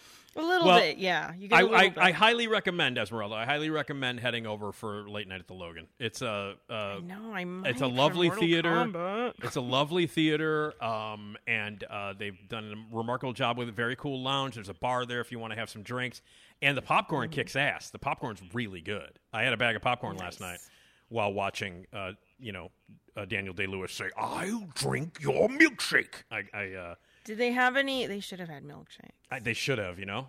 I, I think they That do themed. I think they do themed stuff like that because that's the kind of stuff they do. Like I, I think they might have. I'm not kidding. I think they might have drink specials. Um, for- Probably. I think they might have drink specials. Um, and uh, you know, obviously, I don't drink anymore. So, I, but I'm guessing that there would be like a milkshake inspired, like Bailey's kind of drink that would go along oh with yeah, it. maybe. You know what I mean? They That should kind of also just have milkshakes. They should. they should. Who doesn't want to have a milkshake? I had a milkshake for the first time in a long time. You know, I don't know if you know this or not, but I was I kind of co-hosted half of the morning show on WLS on Friday. I saw you were eating hamburgers Yeah, uh, and milkshakes. Apparently, Epic Burger just came said. in. Epic Burger Nice. came in, and they brought in a bunch of food and milkshakes. And I hadn't had a milkshake in a long time. And by the way, you know what I forget? You know what I forget, Esmeralda? One of the one of the perks of like doing a radio show is you get a lot of free food and free. shit. f- Yeah, free. Food. You know, I've totally forgot about that, and I was like, "Oh, you're feeding me." I told because well, what happened is that it, you know, uh, I, I, if you know this or not, but uh, it uh, Cochran's got COVID at this time, Yes. and uh, we He didn't know that have it? He I, we didn't know that on Friday. He was a little under the weather, and he took the day off, and then he tested positive for COVID. And today he did the show. This this is a Monday, and he did the show from home. He's doing the show from home. Oh, Um, okay. So he still has it. He's on the air. He sounds yeah, fine. He sounds fine. Hey, you Yeah, did a couple. You, you did a couple of episodes with us here when you were when you had the COVID. Yeah, I didn't have. Yeah, I didn't have anything that was because some people get just knocked out. He I wa- didn't. I was fine. he was knocked on his ass on. That's why I didn't come in on Friday. He was knocked Mm. on his ass on Friday. So Andrea Darlas, my old buddy from the car wash, uh, was the host, and she was like, I was scheduled to come in to do a segment, you know, to review Thor and a couple of other things with Steve Mhm. at seven thirty in the morning, and I was going to go seven thirty to eight. I was going to do two segments from seven thirty to eight. And then Cochran couldn't come in, so they called me up and said, "Hey, uh, Andrea is going to host. When you come in at seven thirty, can you stay all the way till the end of the show at 9? And I'm like, "Whoa, oh, okay. We'll give you milkshakes. We'll give you a burger and milkshakes." And I'm like, "Oh, all we'll right." Feed you. We'll feed you milkshakes. as long as you feed me, I haven't eaten in three Mm. weeks. So good. so I went down there, and it was it was I gotta say, Esmeralda, it was amazing to be back in a in a studio, like actually doing a show with Andrea, Yeah. with Tom producing. It was magical. And then I got like a really good burger and a milkshake. yeah. What So- kind of milkshake? It was a cho- It was like a ch- oh, it was like a ch- mocha chocolate vanilla thing. Oh, Uh, it was really good, and it went really well. Like the, like a bite of that big ass burger followed by a swig of the shake was delicious. yeah. Ugh. So, but there's I- there milkshakes are just. this weekend, Esmeralda. this weekend, that's the reason they came in on Friday was because this coming weekend, the weekend that Mortal Kombat, your favorite movie of all time, is playing at the Logan. There's also a burger fest that's happening in Lo- in uh, in Roscoe Village, right at Belmont and Damen. And Epic Burger is presenting their burger there. They're going to be part of the competition, and that's who came down. So they had a person representing the Burger Fest from Roscoe Village and somebody from Epic Burger to talk about it, and that's why they were there to talk about it. So that fest is happening this weekend. If it's nice weather, you guys should go. Get a Oh, couple of no. burgers. No, no. No, I'll be um I'll be at Pitchfork. Oh, I'll be at Pitchfork is this weekend. Oh yeah, yeah, yeah, Yes. yeah. Yeah, so I'll that's exciting. Pitchfork Festival. That's Yeah. exciting. Who are you going to see? I don't know. I I I get passes. Uh, I get VIP passes, and I just go. Yeah. I don't. uh Usually, there'll be like maybe one or two, but it's very like hipster kids that I. I and know. I'm just like I don't remember who's who. Yeah. So, but it's nice because then I don't care. So then I have no priority or like, oh my god, I have to be there at a certain time. I just Right. go, right. hang out, walk around. Well, that's uh, cool. So you know you the know. person. Basically, you know the person who runs Pitchfork. Yes. and you get to, you get to get your passes. That's really cool. Yeah, they And- used to um they used to be patrons of Hungry Brain. Um and so that's how I got to know them. Very cool. 'Cause any And other I don't way know. Have, would be ha- now. have you even looked at the Have you even looked at the schedule? I Um, have and like half of it I go, I don't know who that is. Are there bands though that like? Because I know that Pitchfork in the past, like Replacements played Pitchfork, if I'm not mistaken. No, Riot they played Riot Fest. Yeah. Um, uh, but Pitchfork is like it. It kind of it, in terms of like if you're going to go to a festival, it in order of the ones that would most likely be the most fun to go to. Pitchfork, I think, is number one. Riot Fest is number two, and then fuck all the rest of them, especially Lollapalooza. See, for me, for me, it's kind of the other way around. Mm-hmm. If I had to pay money, I would probably just go to Riot Fest. Yeah. But since I don't have to pay money for this, No, no, I understand. I just I just go. But um, I mean, the Roots are playing. Oh, so that's, good. Cool. Yeah, that's cool. Yeah, there's some there's some bands where I'm like, oh yeah, that's that's neat. Oh, that's cool. Well, we'll have fun. Um, yeah, uh, and they'll have bur- not. they'll, they'll have burgers there unless Morrissey's playing. That Jagoff's not Oh, playing. yeah. he is not playing. Jagoff. Um, the National. oh wow. Okay. I've heard of them. I don't really. uh, know their they're stuff, they're but they you know the oh, the kids like them, Esmeralda. Right. so they'll be they'll be there. I've heard Yeah. of them. Yeah. Um, it's a lot of bands where I'm like, I've heard of them, right. and I just don't. Oh my god, that's not real, is it? What? The uh, I don't know if you've heard of the Linda Lindas. I have not. It's a group of uh, they're these girls from California. They're Mhm. between the ages of like thirteen and seventeen, and they're a band. They're this great band. oh, you know what? I Um, have I have that. If you've seen them, they did a, a tiny desk thing. oh right. one of those tiny desk concerts, and it was great. And like their songs are like little, little like Ramones esque punk rock, oh, that's cool. songs and That's stuff. cool. And they've they've gained a lot of momentum this past year. Oh, that's cool. Um, well, that sounds so- like fun. I oh. definitely see that. yeah. All right. Well, now well look at me. Well, now you're have to be excited. there at a certain hour. well, now you have to be there at a certain time. Oh, damn it. Oh man. Uh, but, oh, hold on. Yeah. Hi, I'm Carrie Russell, and I Carrie. love Nick's show. Hi, I'm You Carrie do? Russell, Oh. and I love Yeah. Nick's show. I think she might be a pitchfork. I think she was telling me the other day that she was going to. she might. I might see her there. You might see her there. She, she's getting tired of my back porch. So, uh, God She damn to it, go Nick. hang out. yeah, she's She wants gonna to hang out with the cool kids. That's right. All right. Uh, okay, cool. Well, that sounds like a fun weekend. Yeah, it's gonna be very exhausting. I, I haven't. Uh, I think I don't think the weather's going to be oppressive, so that's good. I, th- Okay. I think. well, I think- yeah, and then my big thing too is why I don't. I really don't go to festivals. I very I, rally do. I can't do it. Um, I'm but old. I go I'm to old, this Esmeralda. one. I'm old. Right. I'm old. We'll say. I mean, I'm getting there. Mhm. Um, but my thing is because I have VIP, I have access to this back area where it's like shaded. Yeah. and there's yeah, yeah. like seating. Little cooling units around, maybe. Exactly. Yeah, yeah, the yeah. Bathroom. There's a bathroom. I, um, yep. No, There's trust one of me. the, the air conditioned bathroom. Yep. Hut. I tr- trust me. Huts. There you go. Trust me, Esmeralda. Uh, I'd spend all my time there if I were Yeah. if I were going to that. There's, there's no question about it. There's 'Cause I- food back. Like they have. Yep. You know, you have to pay for it, but still, like there's not a line like there No. is when you go to the other. That's right. Uh, So yeah, it's it's a very uh, relaxed yeah. festival. Well, cool. All right. Well, that sounds like you're gonna have a, a, a great time. But if people are, are are interested in having a really epic burger, uh, they do it right, man. The burger that I had, and let me just say this: you know, when you get food given to you during a radio show, it's been sitting like Mhm. in a bag for a while. You know what I mean? Right. It's always Yeah, it's not I- not the yeah. freshest. no. And this was at like 8:30 in the morning. So it was like 8:30 in the morning. Uh, they had been waiting in the in the green room for about a half an hour. And so Mhm. they gave me this double cheeseburger and this and the and the milkshake, you know, the the uh, the plastic cup was very sweaty. You know what I mean? Because it had been Right. so, um, and I, I'm telling you right now, this burger had been sitting in a box for a while, and I took a bite, and it was tremendous. And for that, you know what I mean? And it was a cheeseburger that, you know, like the cheese coagulates. You know what I mean? When it sits for a long time.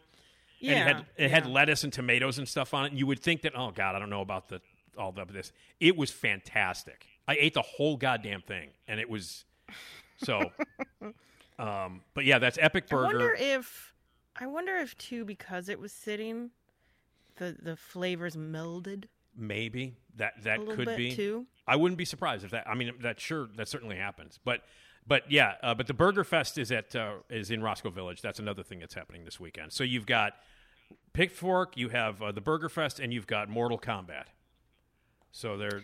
So Yes. it, if you can fit in Mortal Kombat with Pitchfork, that'll be the greatest weekend of your life, Esmeralda. I know. I haven't. I don't think I've I've been I've watched it lately either. So I need to. Well, let me say, let my me just monthly say- viewing of Mortal Kombat. Let me just say, uh, I, the theater that I saw, There Will Be Blood, the projection was beautiful. The sound was nice. It was big. It made me happy. Mm. Um, and that's a big ass epic movie. You know what I mean? Uh, so I, I think if they do they do justice that there will be blood, they're going to do justice to fucking Mortal Kombat. You know. so anyway, all right. Um, so we, we're going to taste test. I think we've only got a couple of more candies to taste test. Yes, and Um, unfortunately, I think they're all gonna be good. Yeah, it, they're not weird tasting. I think we've we've Yeah, all the they just all the look weird. yeah, like the one that we're doing today is it's a toy basically that poops out Yes. candy. Each of us have a different Exactly. toy that walks across the table and shits candy. Exactly, which I'm not mad about. No. I have a monster pooper. He looks like a zombie. He's got a tuft of hair, and you put little candy uh, pellets in in his head, and then you wind him up, and as he walks, he shits candy. Yes, and mine is a holiday pooper, and he also has a tuft of hair. I think he's a penguin. A penguin. Oh, that would make sense. Uh, uh, you know, because that's a very I'm gonna winter. go with penguin. Yeah, that- that's a very 'Cause I winter. don't think birds. Yeah, birds don't really hang out in the North Pole, right? Right. No, not really. But penguins. but penguins. penguins, do. So that makes sense. And mine is like a Um, he's like a zombie monster dude. He's got a tuft of hair, and uh, and he's gonna poop some candy, and we'll taste the candy. Now the candy is just gonna be tasting like Yes. regular candy. Yeah. So Although I'm actually I'm curious what the candy will taste like. yeah, and we'll find out, and we'll take pictures and stuff of of our poopers. No, wait, no, that's Yeah. that's not. That's wrong because nobody wants to see my pooper. I can tell you that right now. Um, uh, but again, out of context would be a fun thing to do um, at that point. By But the I- way, there's uh, I I uh, went to the uh, Candy Warehouse website, candywarehouse.com. right? Uh, but they have Treat Street has a whole, just a whole Line bunch of of, uh, pooping candy toys. Okay. There's a unicorn. Mm-hmm. Do they all have tufts of Uh, hair? there's- Do they all have tufts of hair? Um, I think no, because one's a Okay. gingerbread, one's a snowman. There's a sloth Wow. that All right. Uh, there's some rabbits. I was hoping that the sloth looked like the dude in the bed in Seven. You know what I No. I was hoping that would be. No, this is the animal. It's the, oh, okay. I was hoping it would be the dude from Seven that wakes See, up. See, we got pirates Okay. pooping, Pirates. princesses pooping. Okay. Lots of pooping going on. And this is the company is called Yeah. Treat Treat Street. So Yes. we'll we'll take video and picture and stuff and post this on the internets of our yeah. monster Lots monster of and pooping things. Okay, so we'll do a little pooping. Um, so we were talking uh, a, a couple of episodes because the last episode, our buddy uh, Slap Slapley uh, joined us Mhm. for another Mhm. edition where you killed me. Wow, did you kill me uh, on the yeah, last? it was fun hanging out with uh, James Caan. All the Oh, stories, oh, and I can't that- repeat them because Yeah. Okay. people. Um, yeah, he swore me to secrecy.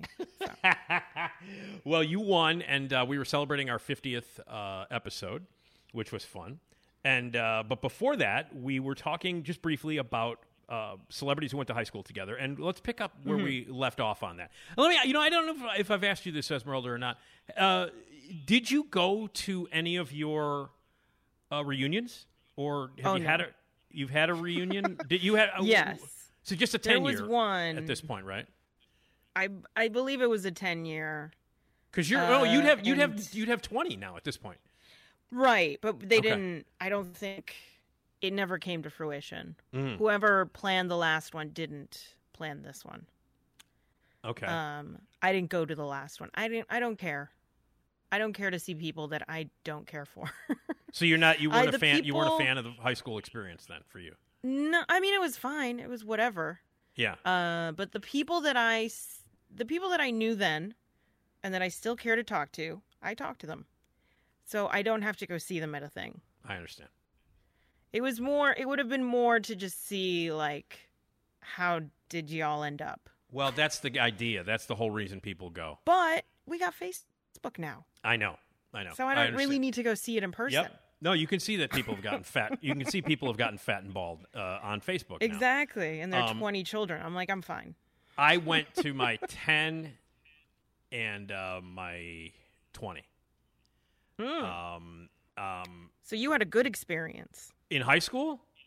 Yes. Yeah, I did. I mean, I did. I was. Uh, yeah, I, I, I, I had a lot of friends in high school. I was like the. My friends and I, like the three or four guys that I hung out with the most in high school, we were kind of like the. I just this will be shocking to you, Esmeralda. Mm-hmm. Uh, but we were like the the David Lettermans of the school. Like we all Oh, we were look at you. we were like no we were like the smart asses you know what i mean like we didn't like like i could i could fit into any clique. Um, oh. i could. I made fun of all of them. We made fun of all of them. That's you know what i mean? Like Mm-hmm. so it was like we would hang out with the jocks and like you know they liked us because we were funny. And we could hang out with the with the geeks because they liked us because we were funny. So we were Mhm. like the we were the funny guys who could you know like fit into any of those cliques and completely mock all of them which is essentially what I did my entire high school my entire high school existence was making fun of cliques and yet being accepted by them so I see. yeah so we were like the So funny you got guys your cake in you. You got to have your no cake and you get it no too. no because I never got chicks in high school uh, you know what I mean like all the girls were like you know they Yeah, thought but oh you still got to hang out with everybody. Yet you made fun of everyone. Yeah, we did. We we were like it was me and four it me and about four other guys. There were that we were we were just like the smart Mhm. Um, Well, there you know, go. and and so I mean, people liked me in high school. Um, and you know, but the, the I never got. Well, I was dating my manager from for most of my high school for like the last two years. For the last two years of my high school experience, my junior and senior year, I was with a 22 year old woman who was my manager at McDonald's, and she had a kid, which of course weird. Oh no, no, really? It's weird, Esmeralda, for a 16 year old to be dating a 21 year old who is also Wow. Who has a kid and who is the manager of the McDonald's that he works at. That's not weird. Yikes. That's not weird at all. Uh, for like on prom, she actually legally bought all the booze for us. Oh Lord. Uh, I was I was with that woman for over three years, Esmeralda. Oh wow. No, yeah, not That's a long time. No, no, that didn't affect my my my relationships after that at all. That's not not at all. didn't affect me psychologically in the least bit. That I was 16 and I was dating a 21 year old. That's not. Wow. Yeah. So anyway, but I did have crushes on girls in high school. You know that Mm-hmm. I would you know to have like a normal non you know psychotic relationship. Right. And le- and legal, by the way, a legal relationship Yes. where the other person won't go to jail, possibly. Uh, I know it's uh, I don't know. As well as the early '80s, it was the very early '80s. Maybe times were different then. I don't know.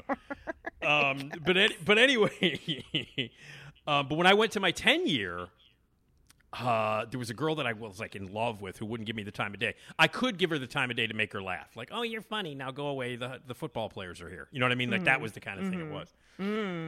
And then I showed up in in uh, '93 to the reunion, and I, I will say this: I looked a lot better in 1993 than I did in 1983.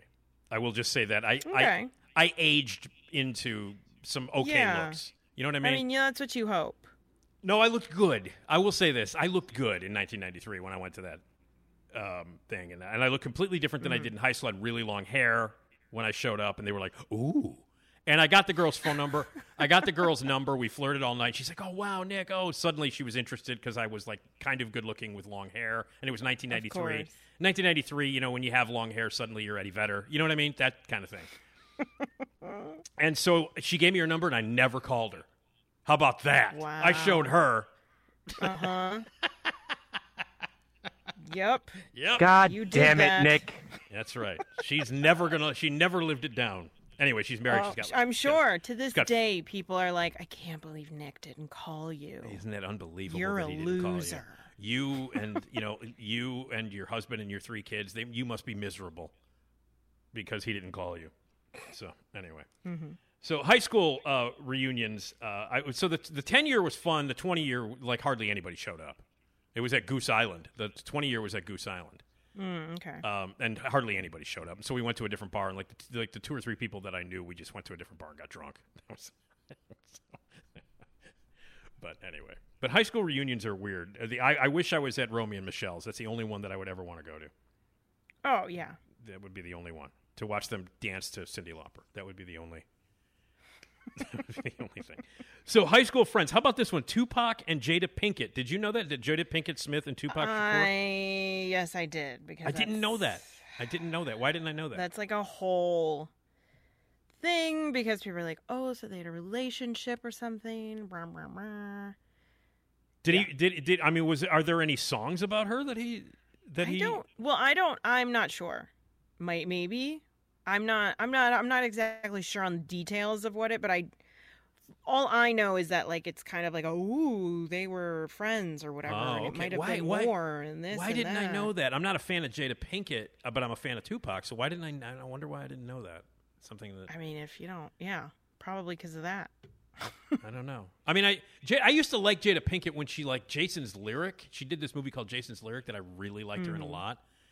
Um, uh, uh, now obviously I can't stand her, but uh, but yeah, I didn't really know that. Maybe I did know it and I just pushed it out of my brain somewhere.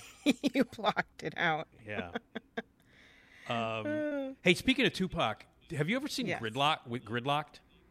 No, no. Um, it's really good. It's him and Tim Roth, and um, Wait. it's about them trying No. to kick. It's about them trying to trying to kick drugs. Um, and Thandie Newton is in it. Thandie Newton is in it. Really good movie. If you've never seen it, because Tim Roth rules the planet, and uh, but yeah, it's him and Tim Roth Gridlock'd. If you've never seen it, that's to me, you know, when people talk about Tupac's movies, Mm-hmm. and uh, you know the stuff that he's done movies. A lot of people mention Juice and Poetic Justice and stuff. I go right to Gridlock'd. He's great in that movie. If you've never seen it, yeah. So I would I highly recommend it. Gridlock'd. There's no e. It's like an apostrophe. Gridlock'd Yeah, with a d. and I enjoy. I like Tim Roth. Well, too, who so. who? By the way, Tim Roth is in a movie called um, um, uh, Jesus Christ, Resurrection, and it's him and Rebecca Hall. It's a horror movie that's coming out. I saw it at the at the Chicago. Oh yeah, and I was like, I keep seeing it. Oh, it's so good. It's so good. Oh. Anyway, Oh, by the way, I saw the um the trailer for that movie uh, where Stringer Bell punches a lion. I can't remember what it's called. Stringer called. Bell. Stringer Bell Beast? punch. Oh, that's it. Yeah, he punches a lion in the face. Yeah, he's I got on vacation. Confused by He's that on- trailer, because I'm just like, why don't you guys just leave the jungle? Right. Well, that's I know. I mean, I can't. I mean, I'll, obviously, I'll see it, but it's like Stringer Bell is on a safari with his kids, and a lion comes up and he punches the lion in the face, and that's enough for me. You know what I mean? Like, I, String, Stringer Bell punches a lion in the face. I'm the first in line. It's just the way like they do it, where he gets out and they're like, they got a gun. I'm like, why are you even doing that? Just leave. Right. Exactly. Get in the car. But then I away. get it. The car gets crashed or Right. something. the- so yeah. they're and they're stuck. But Yeah. But no, I'm all about it. But the, uh, you know, he's in he's in George Miller's new movie. Uh, George Miller, the director of the Mad Max movies. uh, what is he? What is it? He plays like a genie in a bottle who grants wishes to to uh, what? Yeah, he plays a genie in a bottle who grants wishes to uh, uh, uh, uh, uh, Tilda Swinton. I'm not kidding, and it's fucking George Miller, and it looks it's called 10,000 10,000 years of uh, yearning, or 100,000 years of yearning, or 10,000 years of yearning. It's George Miller's new movie. It looks amazing because it's George Miller, you know, the George Miller that makes all the Mad Max movies Right. and Stringer Bell plays a genie and granting all these insane wishes that Tilda Swinton has. It looks fucking nuts. it looks like a George Miller movie. But but but Stringer Bell is a genie in a bottle. Okay. So and that's coming out at the end of the month. That comes out it comes out at the end of it comes out at the end of July. Interesting. 10,000 years of yearning, I believe it's called. 10,000 years of yearning. Uh, so another. What are you what, what's what's going on? You all right? No, I just I'm like Idri- Ad- Idris Elba is a genie. Yeah. granting wishes to Tilda Swinton. Tilda Swinton. Like, yeah, okay. yeah. That sounds like a All George that sounds like a George Miller movie. I don't know. I, I don't know. That seems to work. Sure. All right, more celebrities who are high school buddies. Yeah. Um, I find I find Adam Levine and Jonah Hill funny. I just don't don't see them as Now- friends, but they they carpool together. Now Adam Levine is the wh- wh- which dickhead is he? He's in. He's all tattooed, He's right? uh, he's in Maroon Five. Maroon Five, right? I get the them Mm-hmm. and the Five Doors Down and all the other dickheads all mixed up. Right. Maroon Five is still around. Okay, Five doors or seven doors, mm, three doors, three doors. three down. doors down, and I get them They're confused. they're kind of They're all like they. They're I just not picture them. I, ca- I just picture them all living in the same house. It's like, oh, it's three doors down's turn to do the dishes. You know what I mean? It's like, uh, let's get Mar- Maroon Five do the vacuuming. Uh, you know, like all those guys. are Like, uh, like, uh, oh, Sugar, Sugar uh, Ray. uh, You got to walk the dog. You know, like they all. To me, they all kind of live in the same. They're all from that same they ilk. all they all live in like a, a Melrose Place yeah, yeah, in a like apartment complex. complex. Yeah, they all live. Yeah. The the '90s bands that nobody gives a shit about anymore that were popular for five minutes, like like uh, wh- who are the guys? Somebody wants Smash Mouth. Like Smash Mouth lives there. You know what I mean? They all Yes. they all live in the same. They all live in Wow. the same. I would I would pay to I would want to see that as a series. Yeah, that like would a be good. that would be thing. that would Yeah. be good. Do you remember the the sketch that they did where Smash Mouth was in Nasim Pedrad's closet on SNL? Yes. Yes. I think that was probably the catalyst for all like the making fun of Smash Mouth. But you know what? What's the brilliant thing about that sketch is, um, they didn't go to the chorus. Like every time Smash Mouth showed up, you would expect, "Hey now, Yeah. yeah, and I'll start." But you the- don't need it. no, Because that's like that just that somebody. exactly. that was the genius of that sketch because every time they popped up, they go, "Somebody," and you'd laugh. That every- somebody is like a Right. chorus in of itself. I love that sketch. Oh man! But Adam Levine and Jonah Hill, Yeah, So- then they're like good friends. really? They uh apparently Jonah Hill officiated Levine's wedding. So like they yeah, they're friends. How high were they when that happened? Cuz some of these some of these on the list I'm just they're like they went to school together. It's like okay, but do they know did they know each other? Well, what if These, some of the like they knew each other. They knew each other. They were buddies. He officiated his wedding. They were carpooling Yes. together. So Adam Levine, Jonah Hill, true friends. Yeah, so that's cool. What about this one? Two, one of your favorites, John Krasinski. Uh, John Krasinski and B.J. Novak.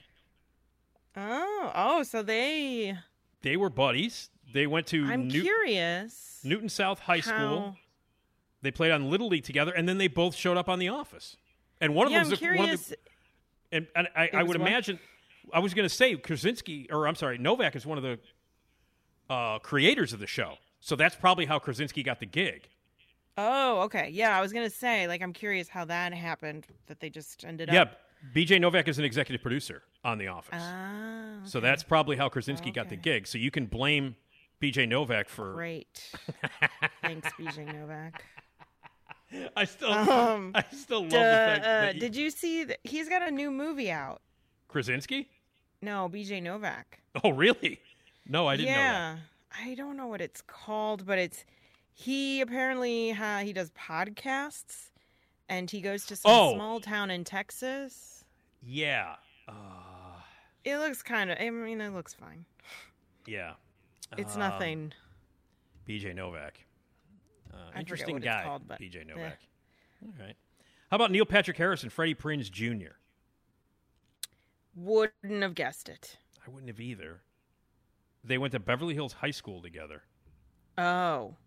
Well, okay. Freddie- well, that makes Freddie that Prinz makes Jr., obviously the son of Freddie Prinz, the late great Freddie Prinz. Yes. Um, And also the '90s heartthrob. yes. the teen movies. And is he still married to Buffy? Are they still a thing? He is. That's They're nice. Still married. He's a wrestling writer. Did you know that that Freddie Prinz Jr. writes for wrestling? I did you say that or somebody told me?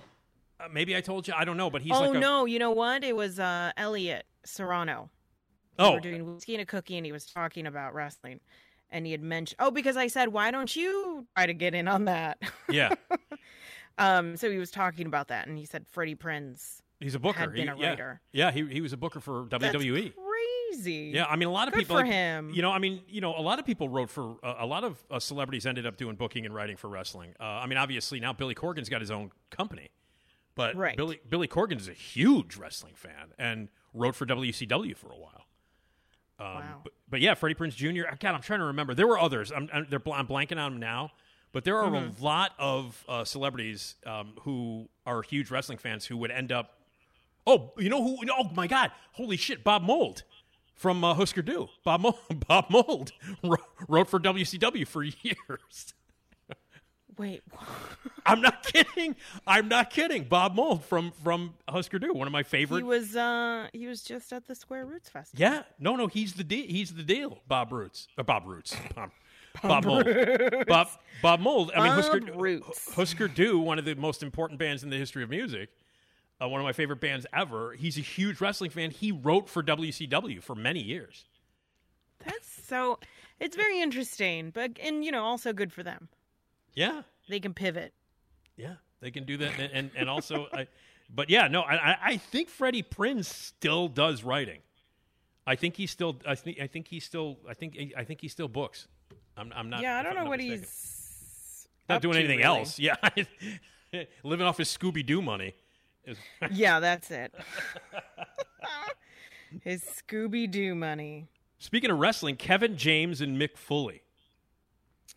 Um, Mick Foley, one of the That- greatest wrestlers so of all he time. was well, he was the one I want to say, at least for me, he was the first one to kind of break the like because he was a pro wrestler, but then you saw him like, yeah, I'm just a guy. Mick Foley, Yeah, one of the one of the greatest characters, one of the greatest wrestling personalities in the history of the business, and one of the nicest guys. I've interviewed Mick Foley. I've met him several times. Uh, he also does stand up. He's fucking hilarious. But he Uh, seems to be like he was the first one to just be like, yeah, I'm just a yeah. dude. He's not he's not a big he's not a big muscular dude. He's kind of a fat dude. Um, he had three amazing characters. He had Dude Love. He had um, Mankind, which is probably the most popular one, Right. and Cactus Jack. Those were his three his three main characters, and he's beloved by anybody in wrestling. Um, and Yeah, it's 'cause because of that. super nice, isn't he? Exactly. He's a sweetheart. He writes. He he uh, uh, he he writes books about Santa Claus. He writes children's books about Santa Claus. Um, and uh, he is really one of the sweetest guys. I've met him. I've had the pleasure of meeting him several times. He could not be nicer. And uh, and and you know everything that's right about the wrestling business is Mhm. is is Mick Foley. Yeah. Everything that's everything that's good is represented by Mick Foley. He's amazing. Aw, But he and Kevin James, man, they were buddies. They went to high school together. that's nice. Here's a weird of one. Here's a weird one. Good things. Lauryn Hill and Zach Braff. Yeah, I don't. I didn't know that was. Huh. Isn't is does that strike you as strange or Yes, but only because of what like she's you know, Grammy award winning like right? this amazing music and then Zach Braff. I you know I think people give Zach Braff a lot of shit, and I and I can understand that. I you know um th- th- there's been like when when Garden State came out. Um, it was either you were either of the age where that was your generation's movie ever, you know, like the greatest movie ever, or you were like, all right, this is twee and cute. How the fuck did you get Natalie Portman, Ron Leibman, and Peter Skarsgård to be in your movie? Sarsgaard, I should say. I mean, I thought it was fine. I, I like Garden State. I back it. I do, and I can, but I can understand why people hate it. It has not aged don't- well. I don't think I've seen it again. It's it. You know what? You'll go right back to 2007. You know what I mean? I like it'll it take one time, and I was like, I'm fine. you to no, it'll take you right. I'm sorry, 2004. I don't mean to even. I mean, I'll even date it even more. It'll take you back right to 2004. but I That's love. like- I love Scrubs. I love him what and else has he done? Yeah, he was good. I liked him in Scrubs. He was fine. He's directed. He's directed other movies. Uh, Zach Braff. I mean, he directed the remake of Going in Style with Morgan Freeman and Michael Caine. All right. um, and now he's doing commercials again with Faison. He and Faison are doing like cable commercials Mm. now. Those are cute. I like Yeah, because they're great together. Those two guys are great. They were fantastic on Scrubs. The two of them. Yeah. I, so, But I'm just, you know, he's fine. He's just there. yeah, yeah. All right. I think we got Not one compared more. to uh not compared to Lauryn Hill. no, are you kidding me? No, of course not. Um, I love Lauryn Hill, even though I don't like the Fugees very much. But I love Lauryn Hill. Hmm. Um, uh, all right, one more before we we let my dad in to tell a joke. Is there one that you want to jump to here that uh, that you want to get to? Um I guess Nicolas Cage, Gina Gershon, and then G- Lenny Kravitz. How does that work? So I guess uh, Gina Gershon and Nicolas Cage were in the school production of Oklahoma, Oh my God, and Kravitz played drums in the pit. that's amazing. So, well, I think because they're all like Hollywood kids. I mean, I, I, Gina Gershon, I, I don't know what her. Yeah. But I guess she's from L.A. From Right.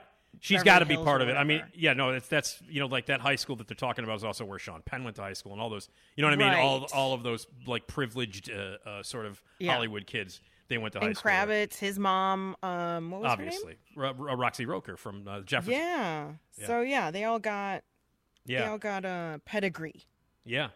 But So I mean, that's makes really sense. amazing. Gina Gershon and Nicolas Cage in Oklahoma, and and Lenny Kravitz playing the drums. That's cool. I'd love to. I wish they had video of that.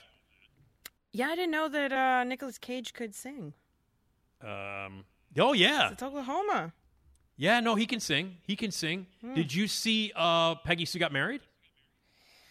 Uh, I've seen bits and pieces. he sings in that and uh, Oh. one of the sort of doo-wop he's like in a doo-wop band and one of the guys in the doo-wop band with him in that movie jim carrey they're like best friends jim carrey and Nicolas cage are like best friends okay. i'm not kidding so all right and you know what and you know what uh, that uh, jim carrey says to Nicolas cage a lot What's that? God damn it, Nick. see how i brought that in there see Wow. yeah and then he says uh, I think I broke my ass. all right uh, all right want to hear my dad's joke Yes. All right, absolutely. here we go Hi, I'm Carrie Russell, and I know. I, I know. love Nick I know. Show. I love you, Carrie, but my dad's got to tell a joke. All right. Okay, you ready? Let's Mm-hmm. try this. It's the best part of the week, baby. It's time to hear something funny. Here we go with your music intro. Ah! It's a jokey, jokey, jokey time. It's a jokey, jokey, jokey time. Nick's dad tells a joke. What I say? It's a jokey, jokey, jokey time. It's a jokey, jokey, jokey time. Nick's dad tells a joke. Ah, yes! Here we go. Yeah. So before my monster poops out some candy, and Yeah. uh, and Esmeralda, your penguin poops out some candy. My dad's going to tell a joke. My dad had to push Carrie Russell down the stairs, but she's okay. okay. All right, you ready? Uh huh. All right, Dad, let's hit it. A lady, a lady goes would go to church and put a hundred dollar bill in the collection plate every Sunday. She did it for weeks. Finally, the preacher said, asked her, "How can you afford to put a thousand, a hundred dollar bill in the collection plate every week?" She replied, "My son sends me a thousand dollars a week." Well, what's his profession? Woman said he's a veterinarian. I didn't know vets made that kind of money. Oh yeah, he's got two cat houses, one in Vegas and one in Reno. Jesus Christ. Oh my God. That was jokey, jokey, jokey time. It was a jokey, jokey, jokey time. Nick's dad told a joke. Oh man, he'll do it again next week. Cat houses. Wow. I that was fun. There's a there's a term that my dad's dusting off from the 50s for everybody. All right, are we ready to see if uh, what happens when our monster and our penguin? So you have a penguin that's going to poop. Yes. Okay, are we ready to hear what it sounds like when they walk? Wind him up. Sure. All right, here we go. See if you'll be able to. Oh God. Ew. What, hap- what happened? oh, oh, the candy's flying out. Hold on. Wow. Oh no, he won't stop. No, I- hold it. Stop. there you go. stop. Okay. Oh my right. God. What happened? that happened? came out furiously. It did, yeah. Mine came out like I mean he t- he has to evidently our little uh, little dolls here have diarrhea or uh, they have some some serious. All right, are we ready to try the, try the candy? yes. All right, here we go. Okay. Oh, Oh, it's hard. It's, it's hard. Okay, I just Oh. All right. Well, all right. Mm. it's There's no taste at all. yeah. There's no. There's We got to get through the the coating, the plastic coating. That there's no this is there's no taste at all. this is like the cheapest candy. It's awful. Oh, there we go. Oh. Oh, it was terrible. Oh my god, I'm spitting it out. It's like um, it's uh Smarties. Except it's covered in plastic. It takes 15 minutes to get to Yeah. the candy part. That's Okay. Smarties in ball form. I will say this: um, the the little the little dude that pooped is cool. I like him. Yeah, if you can find candies that are this about the same shape as the the little balls that come with it. Yeah, but but Um, taste good and not and not like plastic. Okay. Um, I did Uh. like that in it they give you a little plastic tray that says "wind up your pooper and place in this tray." So, because otherwise it's going to shit all over the table, which is what happened. And by They the way, ahead. I and by the way, that. I will say this: uh, it's very appropriate that they shit these candies out, considering what they taste like. So I, Yeah. I, I will say that's Mhm. appropriate. All right.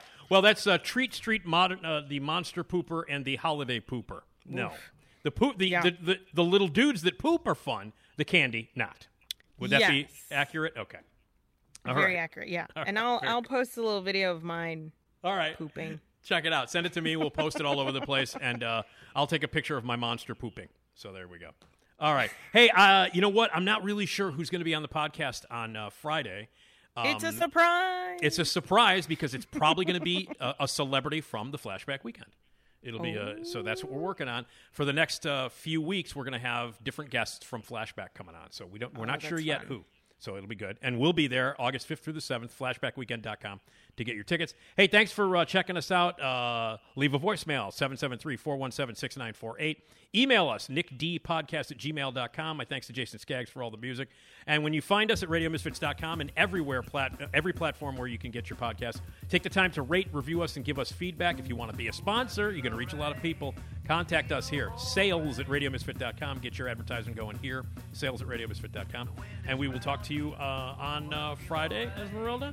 And, uh, and uh, we'll, we'll talk to you soon, okay? Mm-hmm. All right, everybody, uh, thanks, and uh, we'll see you on Friday.